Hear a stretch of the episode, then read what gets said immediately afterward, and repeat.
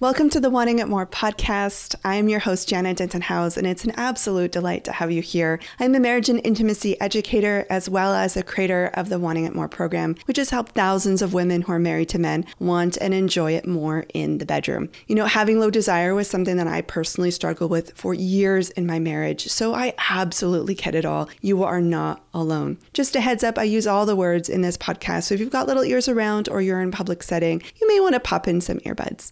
I hope you enjoy the episode. Welcome back to the Wanting It More podcast. Today I have Alyssa joining us. Alyssa just did the last round of WIM and has so courageously decided to come on the podcast and share a little piece of her story in hopes that maybe you get some support from it. And I'm sure we're going to get to some really good stuff. So, Alyssa, before we get started, do you want to let people know who you are, what you do for work, that sort of thing? Uh, yes, my name is Alyssa, and I am 31. um, I uh, am an educator in a high school setting, um, and I love dogs. So that's fantastic. fact. what kind of dogs do you love? Um, I have a golden retriever uh, named Winifred, who is the star of the show. Winifred, what a name. Does that have I a story know. behind it?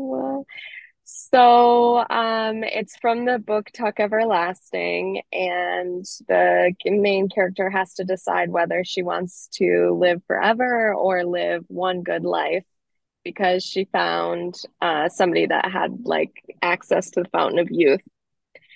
And Winifred is like the animal that always gets sick, so I'm always regretting that name choice, but it's it just really lives up to her name. oh, that's fantastic. So, yeah, you're an educator in high school. What um, do you teach mm-hmm. specific subjects? Um, yeah, so right now I am teaching um, AP African American Studies and I'm also teaching um, AP Psychology. Oh, and the the AP really it just means college level. It doesn't really mean anything. Right. That would be advanced placement. Yeah. Yes. Okay. Yes. Got it. Oh, that's really cool. That would have been amazing to have psychology available in high school. I would have loved to take a class like that. Yeah, I actually did take it in high school, and I would have never dreamed that I would have gotten a psychology teaching job. Um, it was always an option in the back of my head, but it just happened to be that the person that retired when I um, applied to the school that I'm at um, was the psychology teacher. So I like just kind of like landed the role. That's wow, that's really cool. I was supposed to become a teacher, but I guess I am a teacher in some degrees. Yes. Yeah, I'm I'm in education, but definitely not where I thought I would land. that's fair. Yeah. So, um, I like to start off these conversations just with a little bit of a backstory around your history with sexuality and sex education and and that sort of stuff. You want to get us started with that? Yeah. So, um, growing up, I um, went to public school. Um, I did um, I did go to uh, religious um, I don't know if you call them meetings or whatever, but I I wasn't um, ever confirmed or anything like that. I was just going to, uh, but church was a part of my life, is what I'm trying to get through. Uh, but I, my parents are what we all affectionately call creasters. So they're like Christmas and Easter, and then they're like none other times. I've never heard that before. yes. So they're creasters. So, um, and um, that really religion wasn't something that they uh, taught in the household. It was kind of just like that's why I was going to the classes so that it would be through there. So um, it was very um, almost gray area for me because at home, um, my parents are big into the like 80s rock hair bands. So it was like, you know, uh, Poison and Warrant, like with Cherry Pie, and like I just remember watching all of these music videos that were just very like high, like here are this here is this like sexed up woman and she is the um like the the desirable thing that um I should want and just very like hypersexual. Um my parents weren't overtly affectionate in front of me. Um but you know every you know every once in a while my dad would say something that was like uh it, it, that usually like it was referring to like other women and like talking about their body or something like oh she's really skinny or like and just different messages about the female body were often coming from um from them um when I I think when I was like 11 or 12, my mom handed me the a book that was called The Birds and the Bees. And I wish that I still had it because it actually like it was supposed to be this really great like very artistically drawn book um that was like showing images of uh, what different things meant and like okay here's a female body here's a male body here's what the parts are. But she kind of just like handed me the book and walked away. Uh, and it was kind of like learn for yourself. Um i remember being also very terrified of anything sexual because my my paternal grandmother used to tease me that she would like string me up by my toes if I got pregnant before I was um before I was like 18, right? Like whatever um age. And so I remember like uh so interestingly enough, like my parents were in this like very hypersexual uh media world when I was at home, but I was very much like straight A student, like this is um like uh follow what the um, Catholic teachings are. Um, you know, I was very much like holding on to this ideal of being like the good girl who um, didn't uh, or wouldn't do anything before marriage. Um, and I just remember it being very confusing, all of it being very confusing and having a lot of questions and not feeling like I had anybody to ask. I am an only child. Um, and so um like there wasn't siblings around that I could be like, "Hey, what?" um so we um we actually also moved around a lot and in high school we moved back to my original hometown.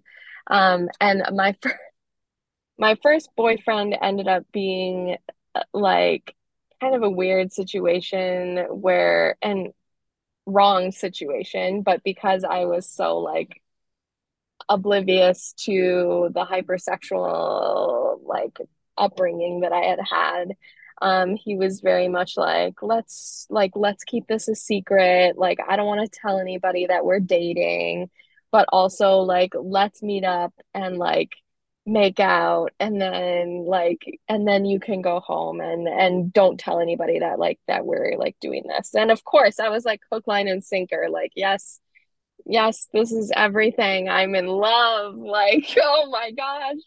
Um, and you know, of course I got my heart broken and um I kind of saw those like I had a lot of waves of being um like in between this like story that I had gotten growing up from my parents about like what it meant to um be sexual and the story I had gotten from the church and then the story that I was living day in and day out. Um, and um, yeah, so I it, it was surrounded like the the best example I have for you is just the song Cherry Pie by Warrant. Like just go watch the music video and then it'll be like, okay, that's it. That's the, the music video is just like this woman in high heels, like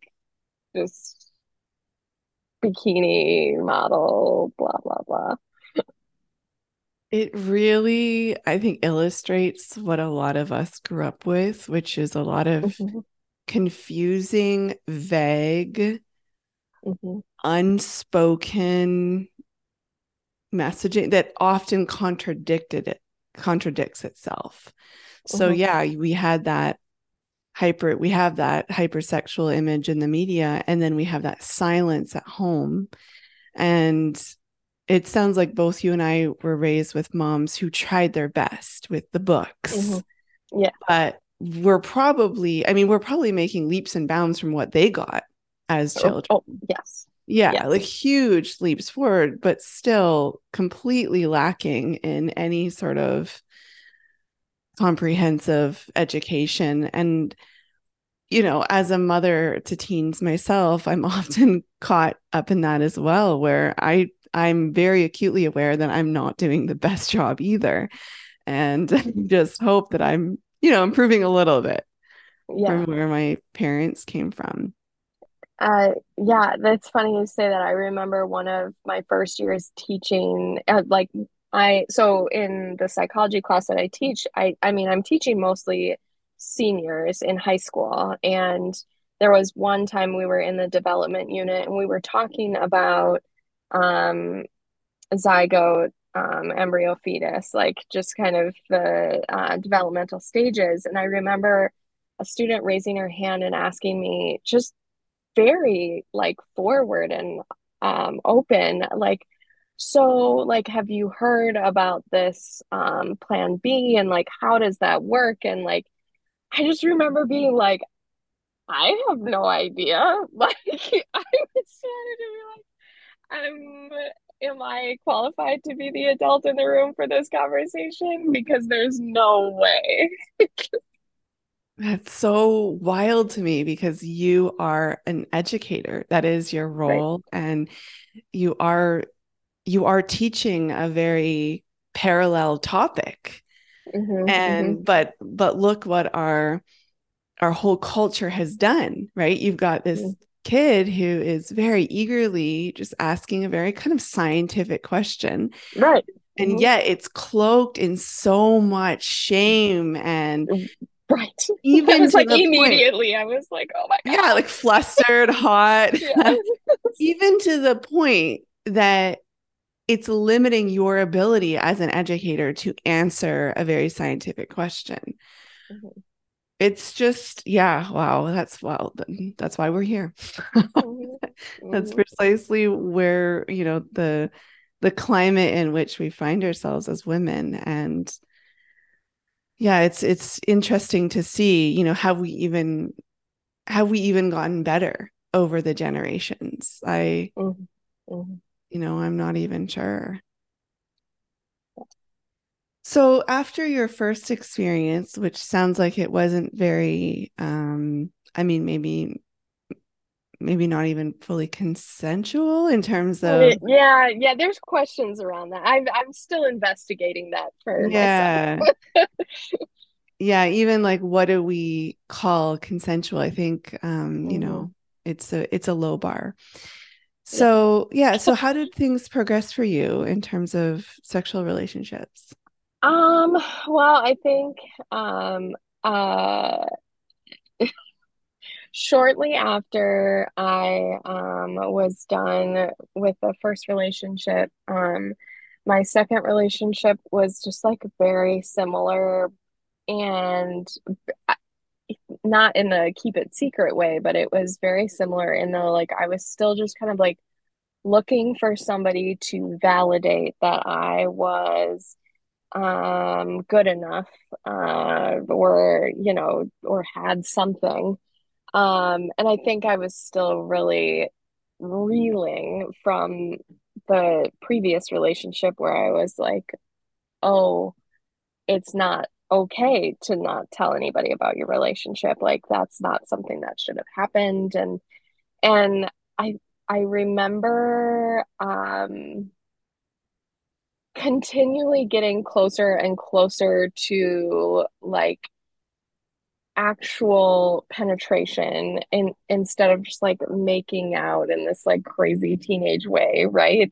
Um, and I remember like asking about condoms and um, that being part of the conversation and just that like the guy I was with was kind of against it at first and was like, oh, I don't know. And I was like, and I was taken aback, but I was also like, okay, well, I guess that like I can't um say anything or I shouldn't say anything or I don't know. And um there ended up being uh and at this time I was actually on birth control. It's semi-important to the story. Um and uh I remember we the first time that we had sex, I like penetrative sex, I was I went home just feeling absolutely like disgusted with myself almost um and also confused. And then um I was so freaked out that I was pregnant from like all of these like messages and also from my grandmother telling me that she was gonna like hang me. I just I remember being so anxious for for for weeks. Um, and I mean, birth control is not 100% effective, but um, and also very low chance. Um, now that I know everything that I know about like cycles and things like that, it's very low chance that I would have actually gotten pregnant then. But I just remember being so freaked out about it that I just couldn't uh I I like could barely function. Um and that relationship ended up ending. Um and there had been a guy in my life who I was friends with, but I was also like, you're really nerdy and I hate you and weird. Um and he ended up like becoming a really good friend of mine and somebody that I really felt like I could confide in.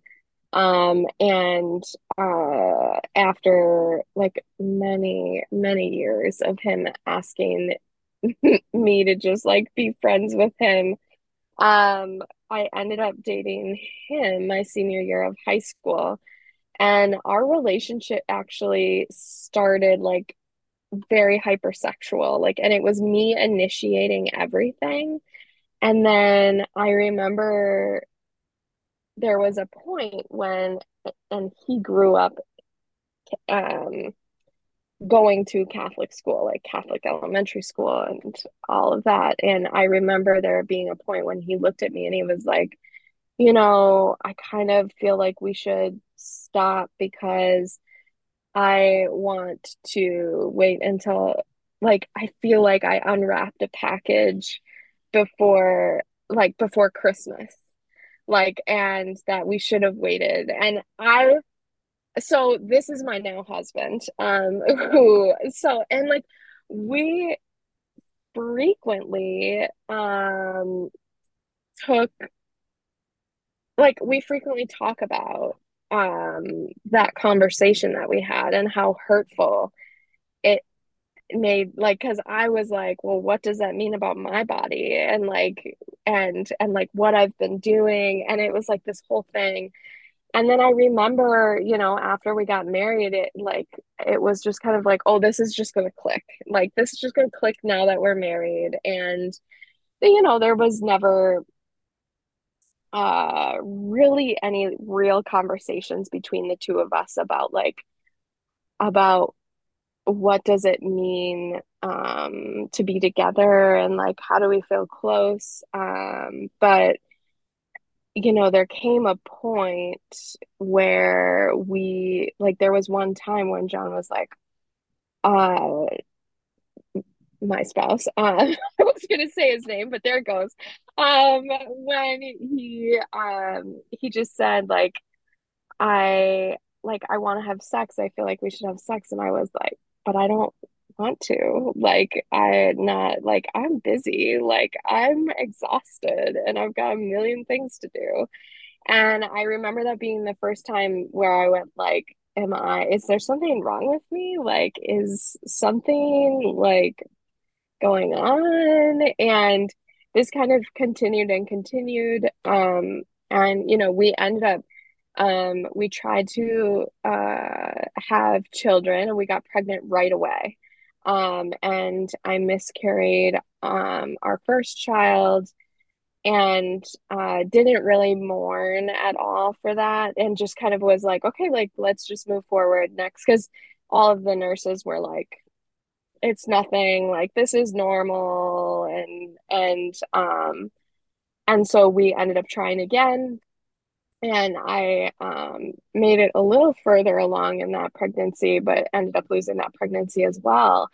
And I remember after that, I just like shut off and shut down. I was like, my body is off limits. Like, we're not doing this. And then it kind of got into this continual cycle, which is what brought me to WIM, which was like, okay, I've held them off for like four or five months, so I guess like I can do this. Um, and we'll just get it over with, and I can like just shut down my mind for a little bit, and then we'll um move forward. And um, and it was very, but it was it was very hard because it, kept being like I kept remembering the times in my life when it didn't feel like it was a chore. And you know, when you first meet somebody and it's, oh my gosh, this person is the coolest person ever. And now he chooses Cheerios weird and like, and it just drives me crazy. So, um, uh, so yeah, I mean, I think that's kind of where I where I've landed. Oh, there's so many questions I have. That's such an interesting journey because um well first off that your husband pursued you for so long that's kind of it, it is one it is one of our better stories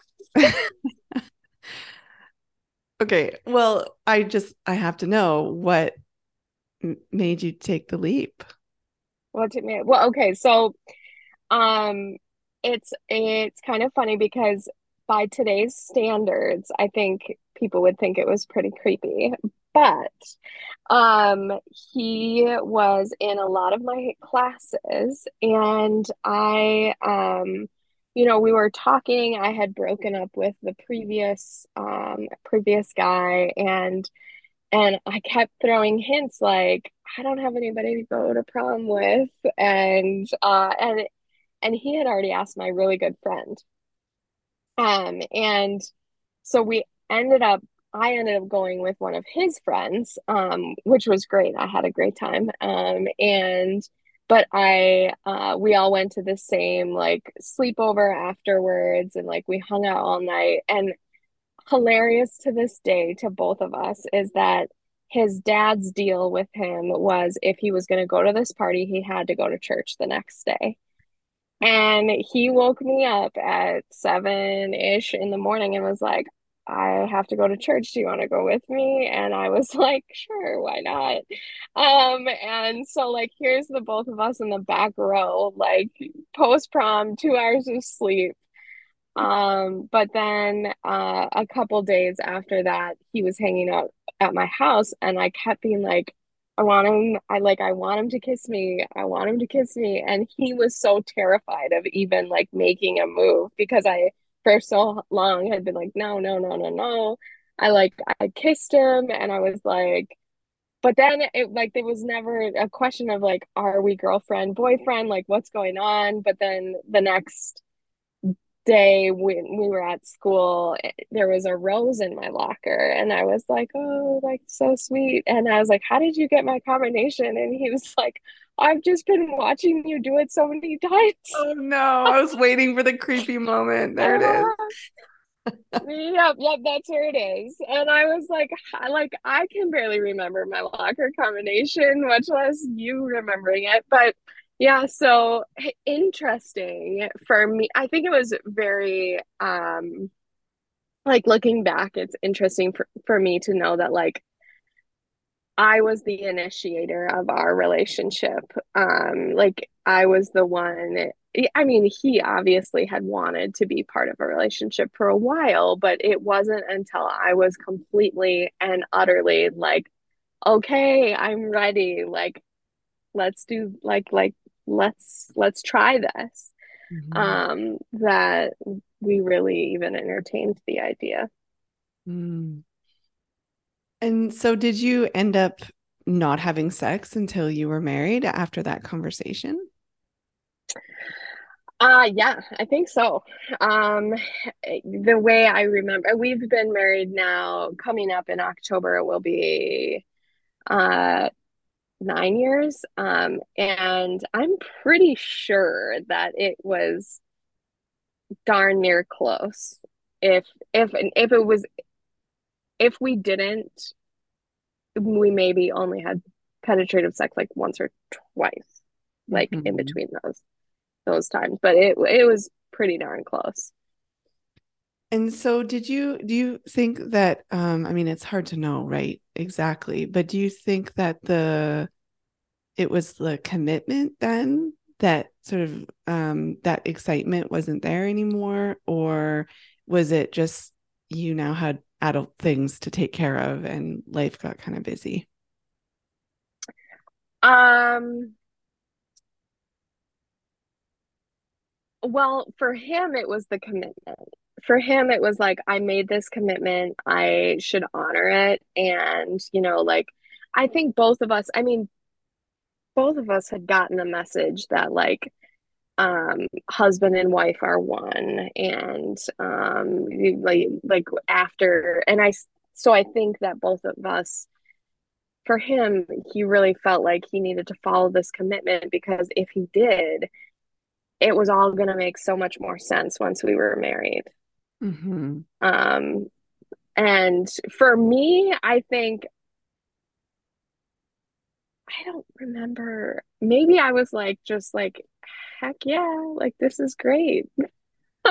um, but I don't really remember. I mean, I remember being so hurt and like a little ashamed mm-hmm. that I think that's what kept me like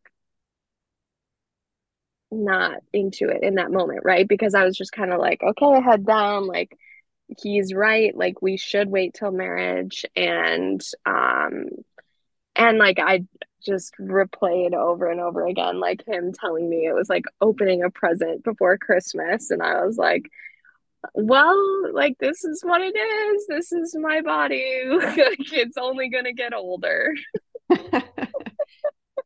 Once you got married and the sort of the you can unwrap the present anytime you want. We're gonna go yeah, with that yeah, analogy. Yeah. Did the did it then sort of put a damper on things for you? Did it change things for you? Or was it that adult life and the sort of the busyness, do you think that led to just not wanting uh, it it as much?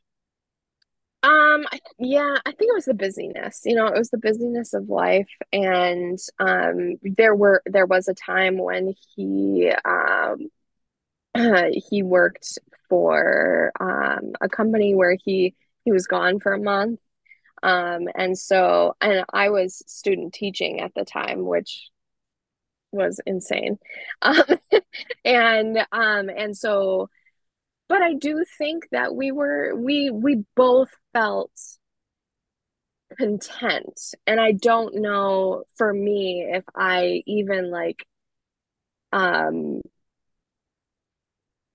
like put sex into the equation. He may have, but for me, it was like, well, he's happy, so I'm good. Like it was never like thought. It was like, okay, well, like we're just moving through these things, and um, it really wasn't until um the miscarriages where I was just like, I like I lost so much trust in my body which was hard for me because interestingly enough even surrounded by all of the like hypersexual images growing up like i had never been embarrassed of my body um like I was always a little bit more confident um and than other girls, which uh, that feels really kind of like a uh bratty thing to say, but it is true. Like I felt really comfortable in my own body. But then after the miscarriages, it was like, no, I don't want anything to do with like I don't even want to think about my body. I don't want to look at my body. I don't want to like I don't even want to go to the bathroom because like that's where I could potentially find out I'm having another miscarriage. And so it was just like this whole new experience um, with my body. I remember a friend of mine, I, you know, everyone, no one ever knows how to talk about miscarriages and all of that. Um, and a friend of mine who um, had ha- actually had a stroke, she sent me a letter. And I remember reading her letter going, yes, like all of this is so real. Um, and for her, it was just that she mistrusted her body because of this like other experience that she had had. But um, yeah, I it was like for me, it felt like going from like 180 to zero, where I was just like, mm, this is like completely off.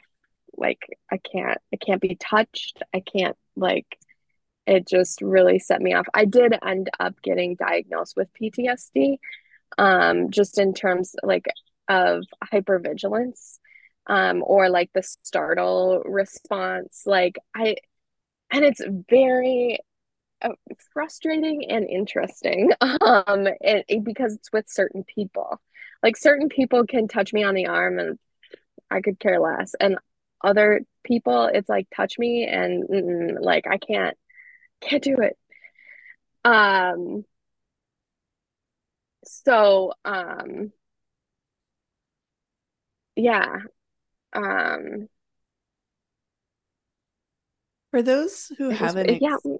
For those who haven't experienced miscarriage like myself, I think mm-hmm. um, perhaps um, if you feel comfortable sharing a little bit more about about the experience itself, what what what was it that felt traumatizing not that it not that we have to qualify mm. that you know you went through this big thing mm. and mm-hmm. and now you have the right to feel trauma i mean if you feel it you feel it uh, was it right. the um was it the emotional loss was it the experience you know the actual physical experience you know i think it, it was a combination of everything and i think um, more so my first experience um, you know i was at home um, i called the nurse line. She um, just kind of like brashly was like well it's going to be like a really heavy period and that's that. Like and we'll see you at your doctor's appointment which because at the time i had already like scheduled an appointment for something and uh, we'll see you at your doctor's appointment. So, really, that experience was just like being at home. And I remember thinking, if this is just like a period, I don't know if I can ever go through childbirth. Like, I the the cramps and the pain was so strong and I, and it was just constant bleeding just constantly like and and it, there came a point when I just was like I was so exhausted and it was like the middle of the night and I was just bleeding through everything that I was putting on or and I didn't want to put anything in my body and um, I just remember like sitting on the bathroom floor and, and just being exhausted mm. but with my second experience um I actually um like I was in a lot of pain, but I wasn't bleeding yet. And so um it's I, I just remember this like an out of body experience, but I remember I was in uh we went to the ER because I couldn't even stand up. I was like in so much pain and um my husband who is now nurse um was like we have to go to the ER and I was like no no like I can handle it. And he's like you can can't even stand up. And I was like I got this. Like we're gonna we're gonna get we're gonna get through it. Um which is ironic because I'm totally like like give me a paper cut and I'm like out and I'm like I can't do anything for the rest of the day. Um so uh we went to the ER. They ended up uh well we went to urgent care. They sent us to to the emergency room and uh they gave me an ultrasound um and I didn't know at the time that the ultrasound techs don't really talk to you for a reason a because they're not really trained to to tell you what's going on and also um you know they're just doing their job. And i just remember laying on this like very cold table and like my stomach hurt so bad and i ended up having an intravaginal ultrasound. And she kept telling me the ultrasound tech kept telling me to relax and i was like that's like my my trigger word. It like even before um my my ultrasounds right? I'm like i'm somebody who's like oh wow relax. Like thank you. I hadn't thought of that before. Like um and she just kept saying like relax relax your body. And like my whole body was just shaking because i was in like just so much like fear and everything. And i was like looking for a heartbeat and I, I couldn't hear a heartbeat, but I also didn't know what I was looking at or like what I was seeing. And um and I just remember it was like two in the morning by the time everything was said and done. And we went home and my husband and I just sat there and like like did that just happen? And then um, it was a few days later that I had started to uh, that I started bleeding, um, and I remember being like partially thankful for it because they had said that I if if I didn't, that I was going to need a D&C procedure to um, make sure that I wasn't like internally bleeding. Um, and so I was I was scared of that possibility as well. But I I think the process of the intravaginal ultrasound and her telling me to relax I, I mean that is where i go when i'm really stressed out and like and i'm like not feeling it and i'm like trying to push through and just eh, eh, in those times when i was before WIM when i was like trying to push through and be like i can do this. It was like that's where i was was like in that room that was cold and I didn't know what was going on and people were telling me to relax and I felt like crap and there's this large wand inside of me and it's very uncomfortable. Um and so it just like the emotional pain is also very physical very exhausting. And the exhaustion piece of it uh, it was actually interesting um, my golden retriever uh, she we actually just found out that she has cancer um, and she's uh, in chemotherapy right now. And the other day uh, it's been five years since our two losses. And the other day um, my husband looked at me and he was like is this what you felt? Like as you felt when you were grieving? Then i was like yeah, I have been doing this grieving for five years. And he was like, I'm so sorry you've been doing this without me. Because for him, you know, it was just like this, like it was an idea and then it was gone, you know, like, oh, she's pregnant. No, she's not. Like, let's move on. And he was there for me, but I don't think it really clicked with him until he had this thing, you know, we raised her from a puppy that before we got the diagnosis and everything, I, I mean, there was a very real chance that she was going to die. And, and he, and he was, he was in full grief mode. Um, and, and that's totally fine. But I just remember when he looked at me and said that, I almost like, almost screamed because I was like, are you seriously just feeling this right now? Like, um, but also it's true. Like, it was my experience in my own body. And I didn't want to tell anybody about it because it was so terrifying that I was like, I'm never talking about that again. Mm-hmm. Um, but I guess I just assumed that he was also grieving, or you know, like that he understood all the grief and all of that. And um, I do think that also is kind of what pushed me away a couple different times was I was like, no, I like nothing about me feels even remotely like a worthy, but like I I don't feel beautiful right now. Like, you know, like I just don't. Like don't don't tell me that. Like it's just not a thing. So and mm-hmm. I mean here we are 5 years later and I I'm still you know, I I have a wonderful psychologist. I have a wonderful psychiatrist and I still struggle with it. Um and and like trying to um be in my body.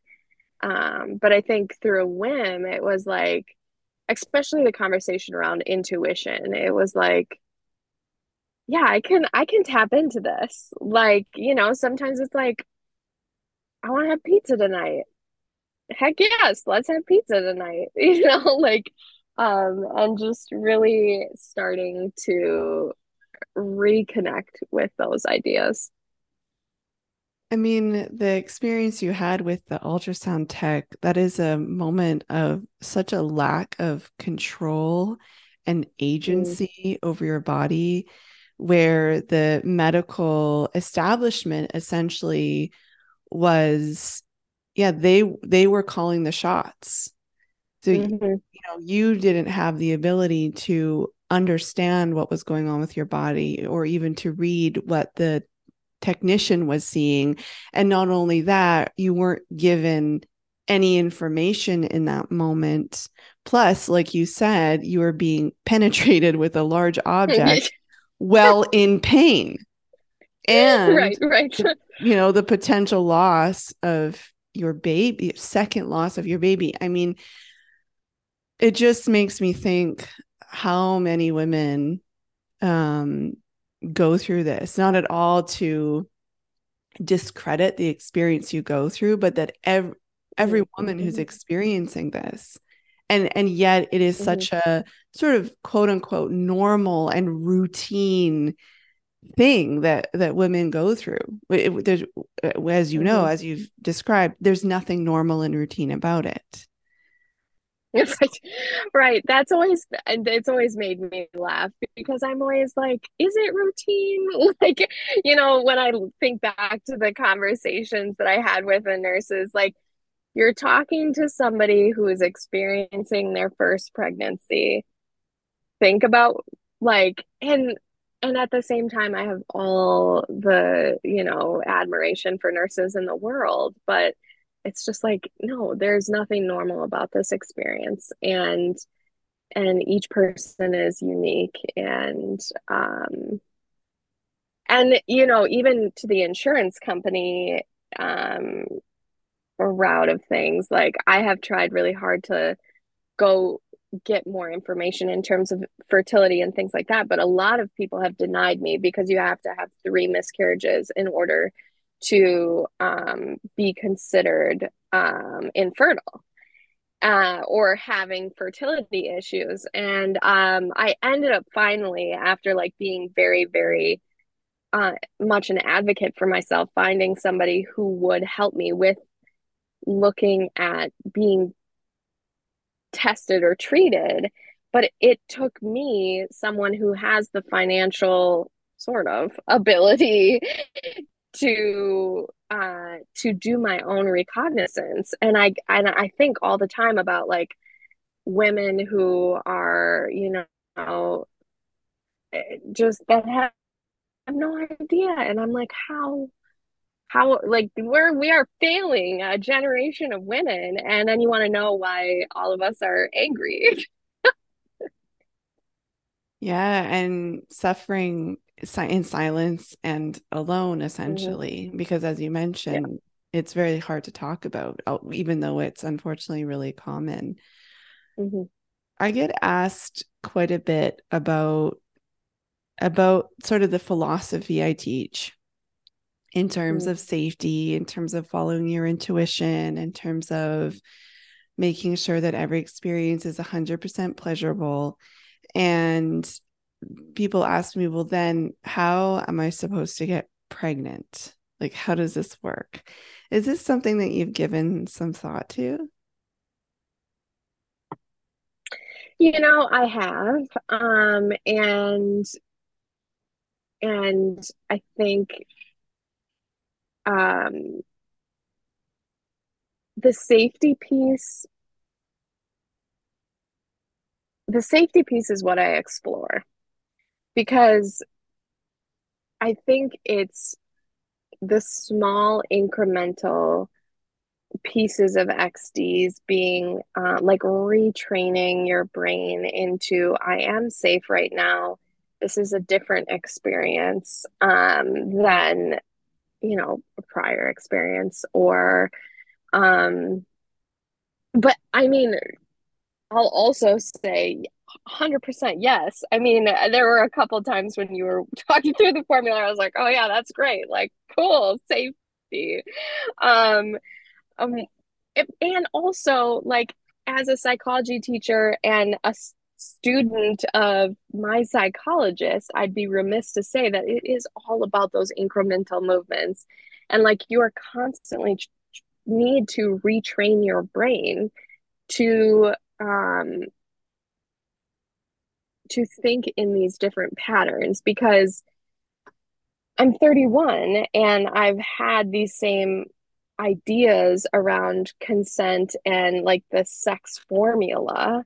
And I still like lay down in bed and I'm like, oh, I feel guilty that I didn't even like give him a kiss today. And I'm like, that's dumb. Like, um, but it's there, you know, and it's constantly um retraining my brain to to be in that safety mode. And I think and I will say I'm not I'm not 100% there yet. And I I feel like there will be a time when I am. Um but it started with the safety of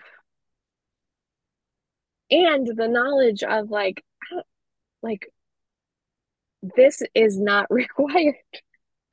this is not required. Um I think there was a time when you were talking about the difference between a want and a need. Um and like we need water you don't need sex. And I was like, um, like, I was like, yes, I've been thinking that for so long, but I've never like thought it in those words, you know, like uh just reminding myself like this is not something that he is going to die if he doesn't get like my body is like I need to listen to what my body is saying and also when I'm comfortable I need to push a, not a lot, but like push a little bit into it. Okay. Like, how does that feel? Just like a little bit further. Mm-hmm. Okay. Just like, okay, now my arm is on his shoulder. Um, and just kind of in in that mode. I mean, so the answer is yes and no. I mean, I, of course, I've had those questions and those thoughts, and then th- there's also times when you were explaining it, and I was like, of course, duh, that makes sense. Like, you know, the rational side of my brain was like, yep, uh, check. Like, that's easy. Yeah, it's, I like to say it's simple, but not easy because Mhm. of the world that we live in. Yeah. And yeah, I don't, I don't know. You say you may arrive. I don't know if I'm, I'll ever arrive at full, you know, that, that I don't have to, to practice this or, or That's fair. question because I, we don't live, I think it would be different if we were leaving a world that had created the, um, created the environment in which we all accepted not to feel safe. And we were moving Mhm. into a different world in which things were all in support of us feeling safe. But that's not the way it is. We are still living in this world. And so we walk out our door, we turn on our phone or we turn on the TV and there there it is again. Mhm. Um yeah, yeah. This world, I tell you, I just want to Mm. fix it. I just want to fix it. Yeah, I I've been thinking just so much more about even um, you know, listening to stories like yours and just thinking about the timeline of a woman's life from the time that she's she's born to the time that I end up talking to women in their 30s, 40s, you know, sometimes 70s, and all of the things that she has been through along the way that it have would have harmed her, that has caused trauma, mm-hmm. and mm-hmm. including mm-hmm. medical professionals that like you said right. they're not they're doing their best they are doing mm-hmm. their best with the training they've received with the time they have allotted with the pressures they are under it's not mm-hmm. the individual we want to harp on it's the the institution it's the system it's the it's the culture yeah. that we live in and you know that technician would have never known that right that she could have impacted your sex life that that's just mm-hmm. probably a, a connection she would have made right yeah so so now after WIM, it sounds like you're in the process of learning, like we all are in. Um, other than sort of the safety piece, was there anything else? You touched a little bit on intuition. You know, was was there any other parts mm. of it that really helped you move forward? I mean, I think for me, the safety piece was the one that was like the biggest. That was just like the most powerful. Um, but I think also the connection with with other women of like okay there might they might not be having the same exact experience but they have had some of the same thoughts right? Like this idea of um you know not wanting to be alone. We we had conversations throughout WIM of where you're like out with your girlfriends and you know everyone starts talking and it's like are we all lying to each other here? Or are we like um i could i remember like a really close friend of mine once was um telling me something and she kind of looked at me and she was like you know i just i just don't get it. I feel like i'm supposed to be just like totally head over heels in love. And at the time i looked at her and i was like my husband drives me nuts. Like I just remember being like, that's that's silly. Like, um, but also I think another piece now that I just said that, another piece that really like stuck with me was this idea that like this person is because this like sexual attraction isn't there doesn't mean that our marriage is completely over and done with. Like this is the person that I have chosen to go through my life with to go through these really hard things with. And I have learned through the hard way, as most people do, that being an adult is constantly relearning how to do things and re-remembering like who you are and who you want to be and um, and i think that one was big for me too because there was a lot of points when i thought if i can't get myself together he's gonna have to go find a different wife. Like i just he can't like i if i can't give him this need and and it's like it's not a need. Like he doesn't uh he will not die. Um does he want it? Sure i'm sure he does. Um and let's find a way to do this together because we have chosen a way we like we have chosen each other to do this together. And um and so I think that was another piece that really hit me of just like, yeah, like I want to do this with him, even on the days that he's chewing Cheerios really annoyingly. Yeah, it's very empowering to make a choice. That mm-hmm. even with all of these, you know, things, or or that even that we can make a choice every day, and he can mm-hmm. make a choice too. Yeah. There's just so much freedom mm-hmm. in that. And yes, mm-hmm. there may be repercussions and it may be really hard and financial considerations. You know, I don't want to make it so uh so be so flippant about, you know, separating, but mm-hmm. but ultimately there is no ball and chain. Um, it is a decision and uh mm-hmm. it's gonna be messy and it's gonna um there's going to be yeah give and take if you are wanting to be in a relationship in which nobody is ever being feeling uncomfortable or feeling Mm-hmm. harmed, then yes, of course, there's going to be um, give and take, and th- and that's what partnership is about. I love that word, partnership. This is the best. Mhm. Yeah. Well, thank you so much, Alyssa, for coming on and sharing your story with us. Um, I am sure you've touched a lot of women, and I think the more we can talk about these topics, the better, because Mhm. um, especially if it, you know, if somebody hasn't had a miscarriage and they have one in the future and they've listened to this episode, I just feel like it would bring a lot of validation and comfort to her. So thank you for sharing Mhm. your story. Yes, of course. Thank you for having me. All right. Well, thank you everyone for listening, and I'll talk to you in the next one. Bye for now. If you've enjoyed this episode, I have a favor to ask of you. It's really hard to get the word out about a podcast about sex. What would really, really help is if you would leave a rating and a review. And I know that you get asked this all the time in different podcasts, but please, I beg you, it would really, really help so that more women who need this message will hear it. All you have to do is go into your Apple Podcast app. It's the purple icon. And if you go to the podcast page where it shows my face, and has a little button that says latest episodes. If you scroll down past the episodes and you get to a section called ratings and reviews, eh, there's a little purple writing thing it says write a review. If you click on that, it will ask you to give it a five stars. Actually, you can put any stars, but five is what I would love. And put a title and then write your review. Thank you so much for supporting this little venture here, and I really am so grateful.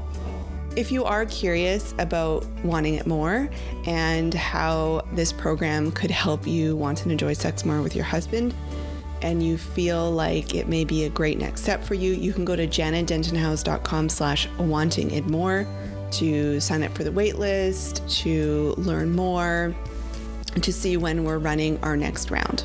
All right, that's it. I'll see you next one.